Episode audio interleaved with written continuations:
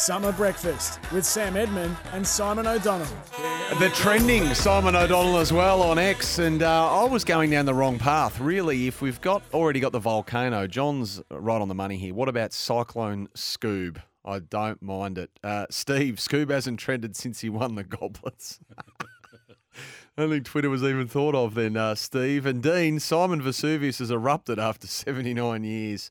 He went bang today and he followed up with another uh, lava spill this morning as well. But Australian netball, they are taking a collective deep breath after the resolution to the long running and I think at times volatile pay dispute. The players and management yesterday came together to celebrate a landmark deal that sees those on the court given a pay rise and a greater share of sponsorship revenue. The interim chief executive of Netball Australia is Stacey West. Stacey, good morning and thanks a lot for your time. Good morning. Yeah, thanks for having me. Really appreciate it. Was it a feeling of relief in the end, Stacey? Was that the overriding sort of emotion?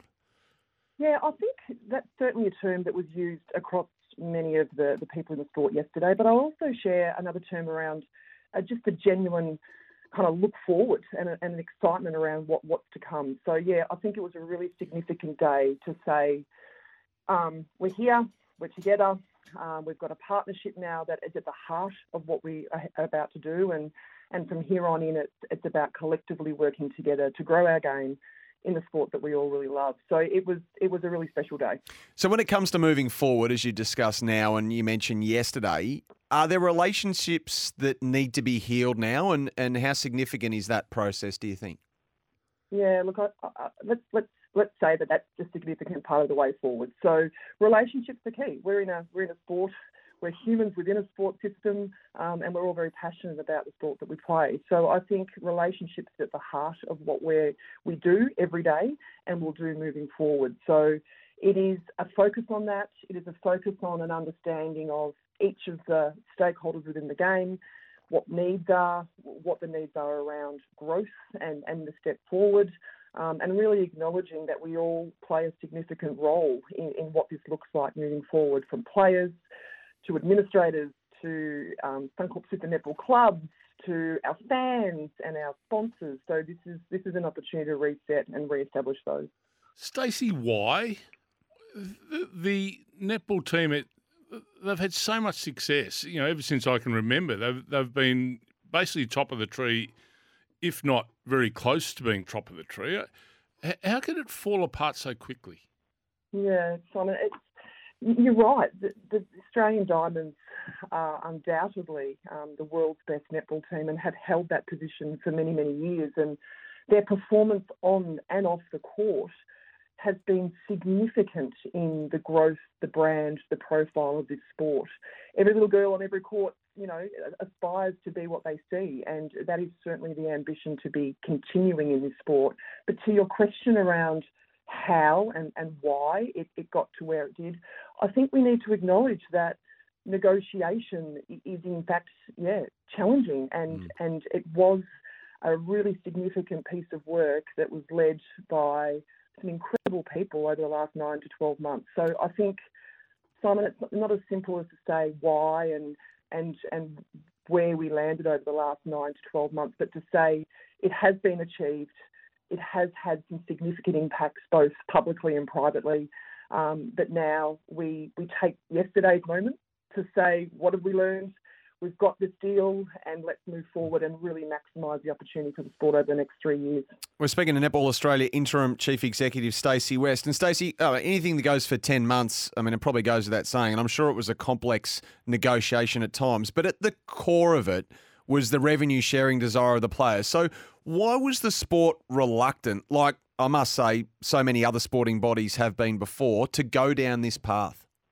Yeah, look, I, think when we started the negotiation and, and we had some incredible expertise indicate the financial modelling for the sport, you know, we've been very public to say that the sport have, have recovered themselves from COVID, but that was not without some, some lasting financial impacts. So it's about working within the reality of the financial framework to say what it is, where we go next, um, and also ensuring that we, we listen along the way around the needs of our, our playing group, the needs of our Suncorp Super Netball clubs, and ensure that the model that we've designed is, is truly collective. And that's exactly what it is. It, it is truly a piece of work that now enables all three parties to collectively share in the game and, and lean in and work closely together to continue to grow the commercial kind of opportunities for the sport. Stacey, it's I, think a, a, lot easier to say, you know, where the rebuild now starts, and this is where we're going to end up, and this is what we want to do. Uh, uh are you assured that you know the buy-in is there across the board, and you now have you know basically a you know the the, the not free reign, but the, the clear ground to say, right, let let's rebuild to back where we were, and there is buy-in right across the netball community.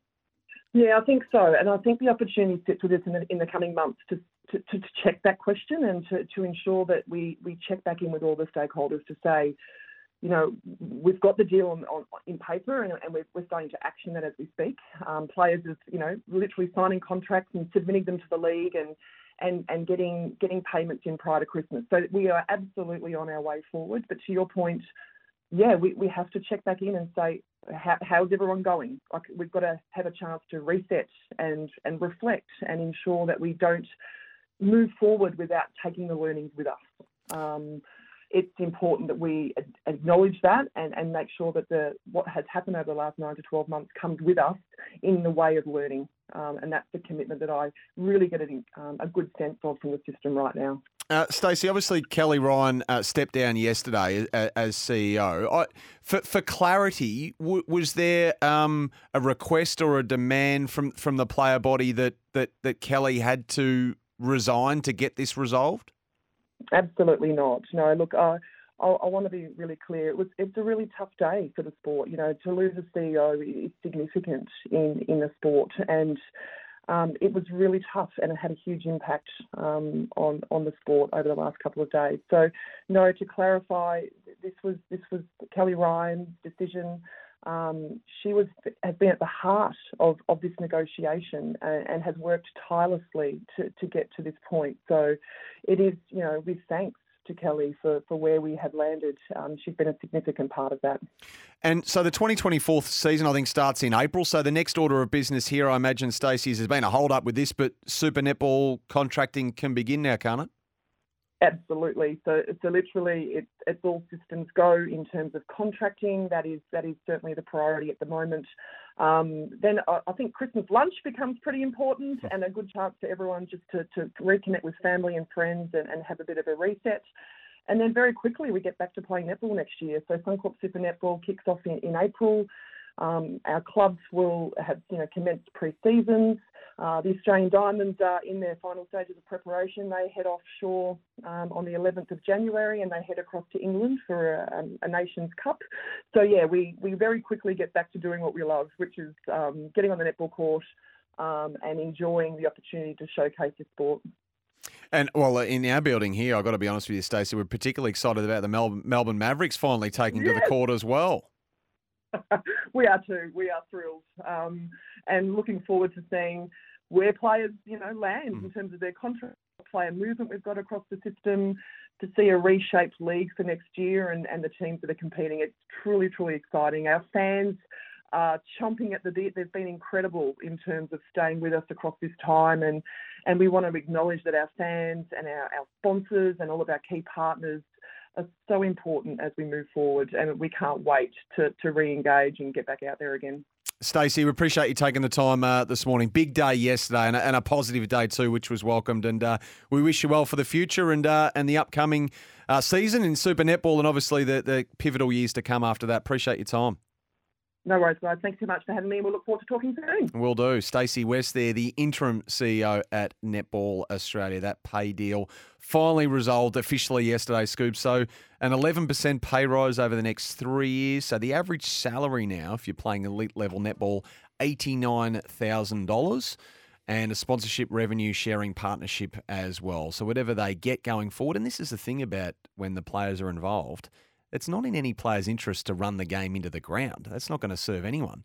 But now they've got a financial stake and investment. Well, they they hold the hand of the administrative body to grow the game together. I find it really difficult to understand. You know, I shake my head thinking the success that the Diamonds has had over the journey to to be where to go where they've gone. Yeah, but it You know, goes bigger than that, though, doesn't it? Like oh, know grassroots. it does, but I mean, success doesn't Yeah. guarantee success. Mm. You know, success on the field doesn't mean that there's there's not simmering tensions elsewhere, and that that's the sad part to me. You know, that they.